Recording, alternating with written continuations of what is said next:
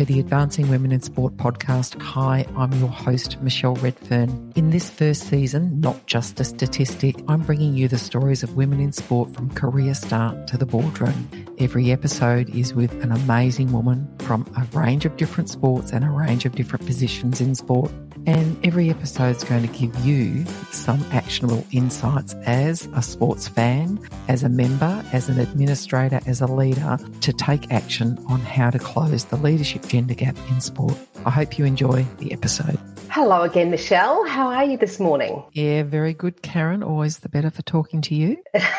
You're very sweet. Look, I really loved talking to you during our last pre launch episode. And this time we're going to be talking about your observations about gender inequality, but more about the reports that you've done and the analysis that you've found from those. And to me, you come across as a sort of a see problem, fix problem type of woman. So I'm just wondering what you do with the research and the data that you gather and how important that is for you going forward in trying to fix the problems you're seeing. Thank you, Karen. I am a see and fix kind of person or, or, get shit done, as I like to say. So when Sarah, so Sarah who works with me on research and content, when we first started this exercise, the first report we focused on gathering really aggregating a bunch of data, eh, facts and data that were out there. The problem that I saw, which I alluded to in when we first spoke, was around how does a busy sporting administrator consume the sheer volume of data that will educate them about what steps to take to close the leadership gender gap? Because there's a lot out there. There's a lot of academic data too, which is with the greatest of respects to ac- academics, not always easy to consume. So it's quite big,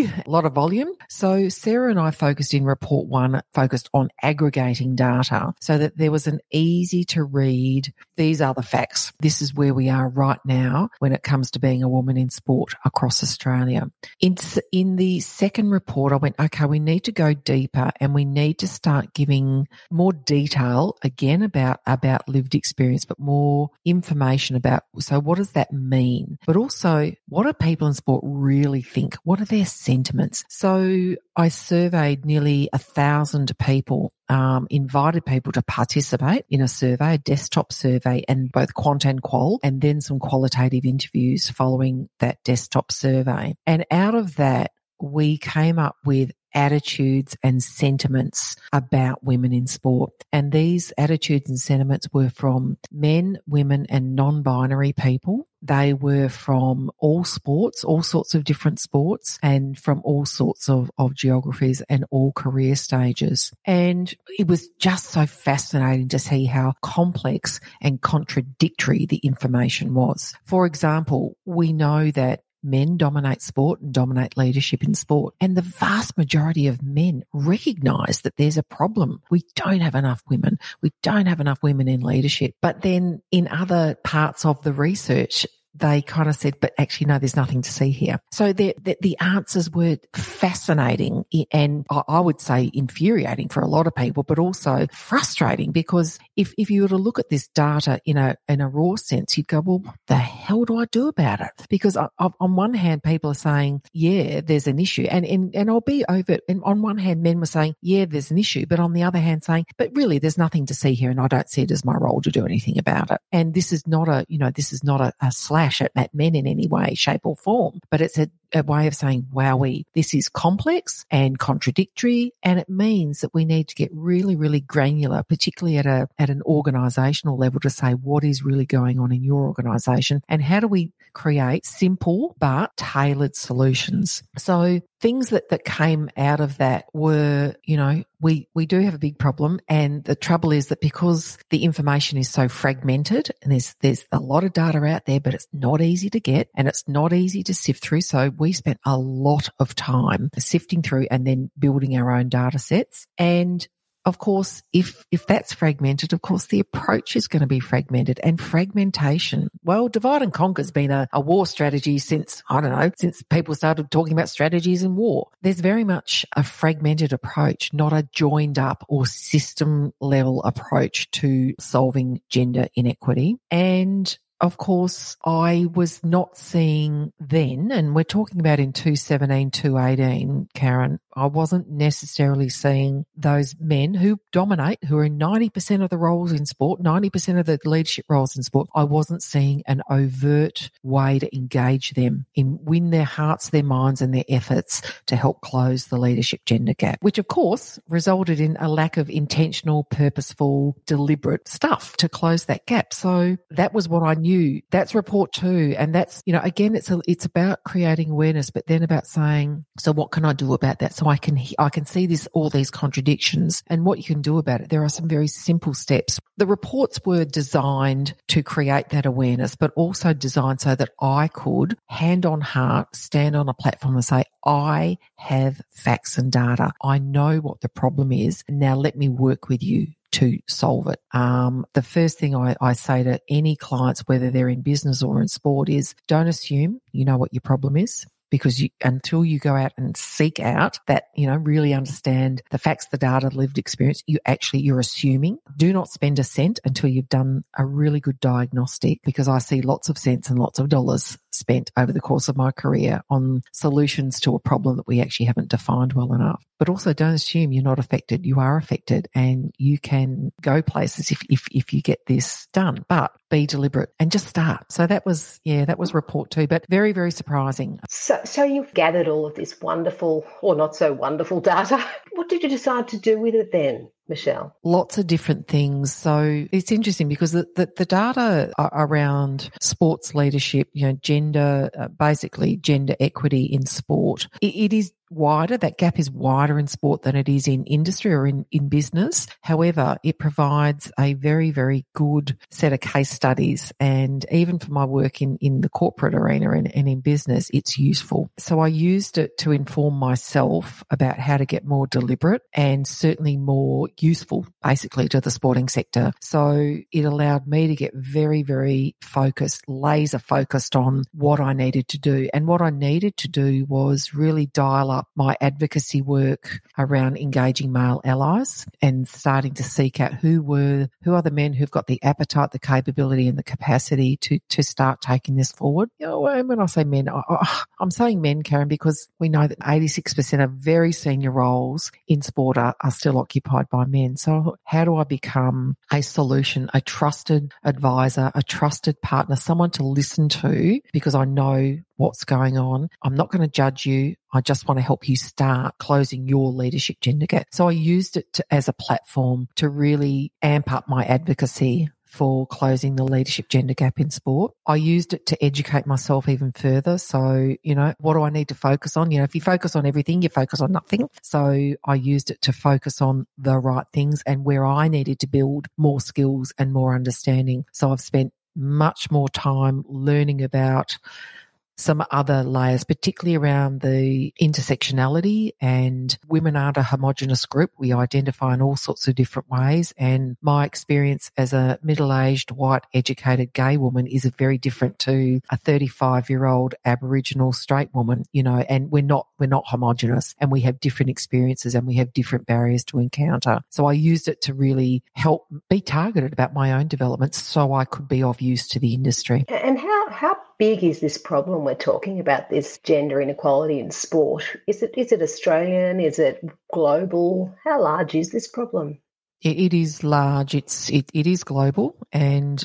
there are degrees, you know, and, and different geographies will have different different problems. You know, I, I I can't go past in, in 2021. You know, we saw the Taliban retake control of Afghanistan. And one of the first, you know, you, you see the work that Craig Foster and others do to try and get sports people out of Afghanistan, particularly women. There's been some amazing stuff there because women were told they can no, no longer play sports. It's not appropriate. And, you know, so there's a just a fundamental problem through to we see in America, we've got the US women's soccer team currently going through a, a whole bunch of really disturbing legal and, and social battles around sexual misconduct. I, I suppose closer to home for me, I see my beloved Australian rules football with very few women head coaches. And in the AFLW, so the, the, the, women's version, not the AFLM, there are no women coaches, full stop. And uh, interestingly, our first guest interview, which I've already let out of the bag, Lisa Alexander's got some pretty strong words to say about that. But in the AFLW, as it stands right now at the end of season 21, not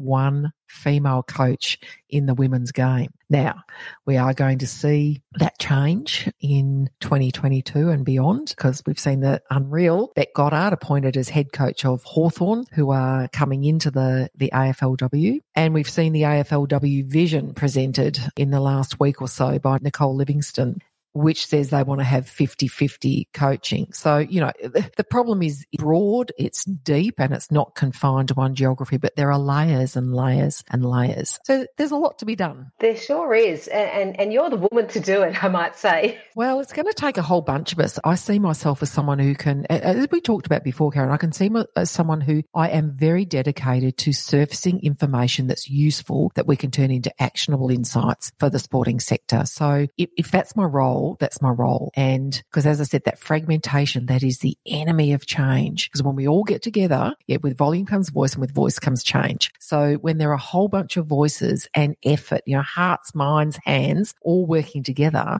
in a very deliberate, intentional way, that's when you make progress. So that's when social change occurs. You've only got to look at any of the, the civil rights movement, women's lib, you know, Black Lives Matter, when you start to get that, yeah, that, that, that chorus of voices saying we need change change. And then if you've got people like me and others there to say, and this is how you do it and we'll help you do it, that's when we're going to see change. Hunting and gathering. You're, an, you're becoming an expert, I think, at that in your own yeah, special sort of way. I'm, I'm, busting a, am uh, busting even a, a myth around, you know, when we were all living in caves and things like that. I was a hunter gatherer rather than whatever people in caves did. But anyway, there you go. Let's talk, Michelle, about the pandemic and how that's impacted your latest research. Yeah, so I briefly touched on it last time, but it was, you know, timing's everything, Karen. And I was ready to ready to launch this third research report, a set of stories about women in sport, which we've had literally ready for a little while. And then just thought, you know what, I am a sporting administrator. I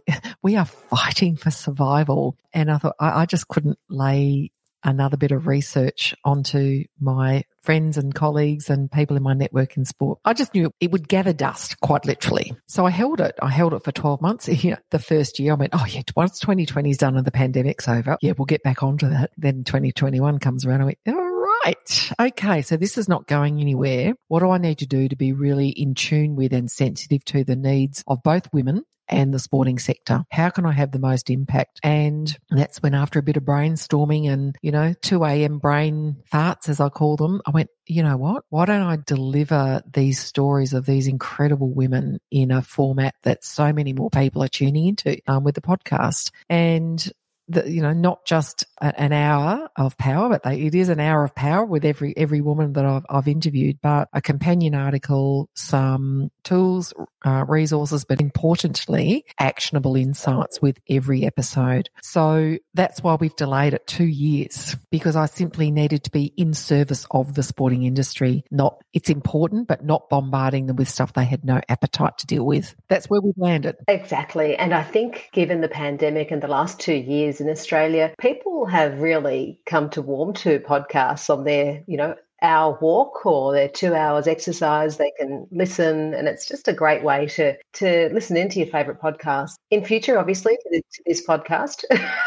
I am a late adopter of podcasts. I'm, I'm relatively late, only a couple of years or two or three years I've been listening. I used to think, what is this podcast business? I don't understand it. Then, of course, you find one. And I remember my first podcast I ever subscribed to was the Outer Sanctum podcast. You know, amazing group of women talking about footy. Um, and I went, oh, hello. Now I, now I get it. And of course, you know, then it goes from there. So yeah, so I'm going to keep doing it. I, we will have season two and season two is going to be even more exciting because I'm broadening the geography. I'm broadening broadening and deepening the, the type of people I'm interviewing, uh, all genders, and really interviewing people who are smashing the patriarchy in sport. So, and it won't be just athletes, will it? It'll be other people. I have ex athletes on this season, but no, I, I really am focusing on sporting administrators. And of course, sport's an ecosystem. Like there, there's the media, as you well know, there's, you know, there's the administrators at grassroots, there's elite, there's the, you know, like the sports integrity commissions. There's, so there, there's a